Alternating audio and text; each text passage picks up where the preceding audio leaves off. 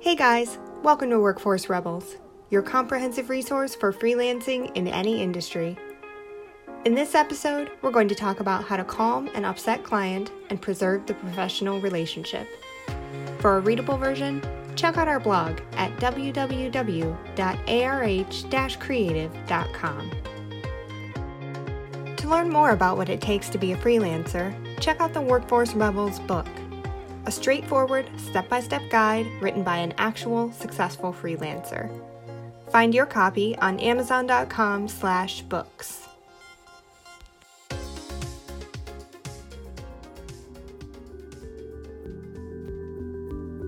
When you work as a freelancer, you end up wearing many hats service provider, accountant, manager, salesperson, customer service rep, etc.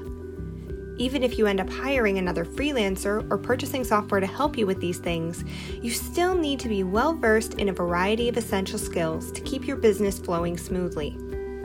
One of the most important skills you can develop as a freelancer is customer service. Here's the thing all the best sales skills, services, and products in the world won't help you if you can't keep your clients happy. But, of course, sometimes, no matter what you do, clients get upset. This can either be from something you did directly or something that's beyond your control. Regardless, it's important for you to learn how to handle these situations with grace and professionalism. There are a lot of blogs, books, and articles out there that try to tell you how to deal with social situations, but we're going to make that complex concept much simpler. In fact, the number one thing you need to know about customer service comes down to one word listen. No matter what the issue is, most clients, above all, need to feel that you are truly listening to them. They want to know that you care about their problem and that you feel motivated to try and do something about it. So, in a general sense, every customer service situation can be boiled down to three steps. Number one, listen. Make a strong effort to hear what the client is saying, even if you do not agree with their perspective.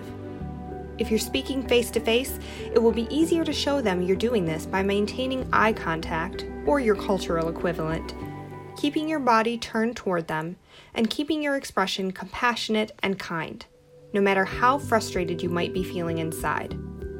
If you're conversing over email or phone rather than over video or in person, you will need to rely on the next step to show how well you listened.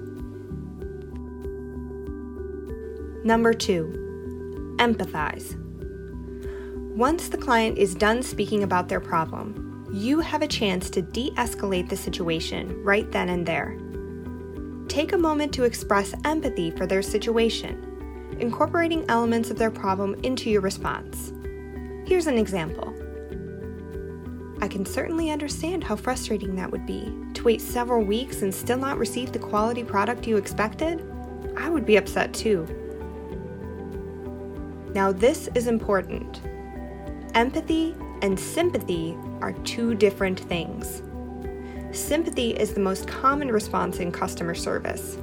Usually, it sounds something like this I'm sorry to hear that, sir. I can definitely help you.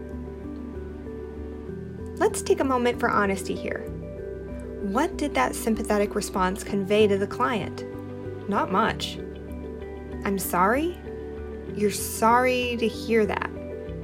That sounds more like a you problem than a me problem. Sorry is an empty word without empathy to back it up. If you can't show your client that you care about their problem, that sorry will achieve very little. Neither will your offer to help. Here's why. Number three, help. In over a decade of our experience in freelancing, there is one truth about customer service that has stayed constant. The action you take to help the client is not nearly as important as the empathy you show. Think of the help action as the cherry on top of an already delicious empathy sundae. It helps drive home what you've already expressed when you offer to take action on behalf of the client, you're adding to what you said before. Like this I can certainly understand how frustrating that would be. To wait several weeks and still not receive the quality product you expected, I would be upset too. The first thing I'm going to do is make note of this incident. I'd like to revise how I intake future projects to prevent this from happening again. So, here, you haven't actually done anything yet, but you are saying to the client, I care about your problem and I never want it to happen again. At this point, you've taken proactive measures to prevent further incidents. Next, you can offer reparative measures to smooth over the current problem. Like this. The next thing I'm going to do is go over your document again, completely free of charge.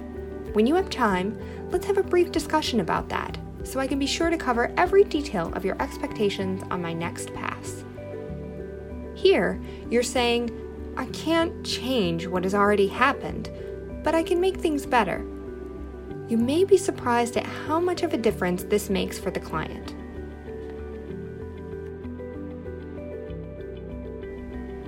Here's the final note. If you're still not entirely clear on the difference between sympathy and empathy, check out an amazing explanation on YouTube from Brene Brown. It's called Empathy versus Sympathy, and we've included the link on our blog at www.arh creative.com. We highly recommend you give it a try. It might just change how you handle personal confrontations as well.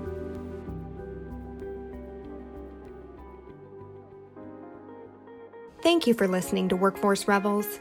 You are the reason we do what we do, and we hope our content helps you grow as a professional and as a person.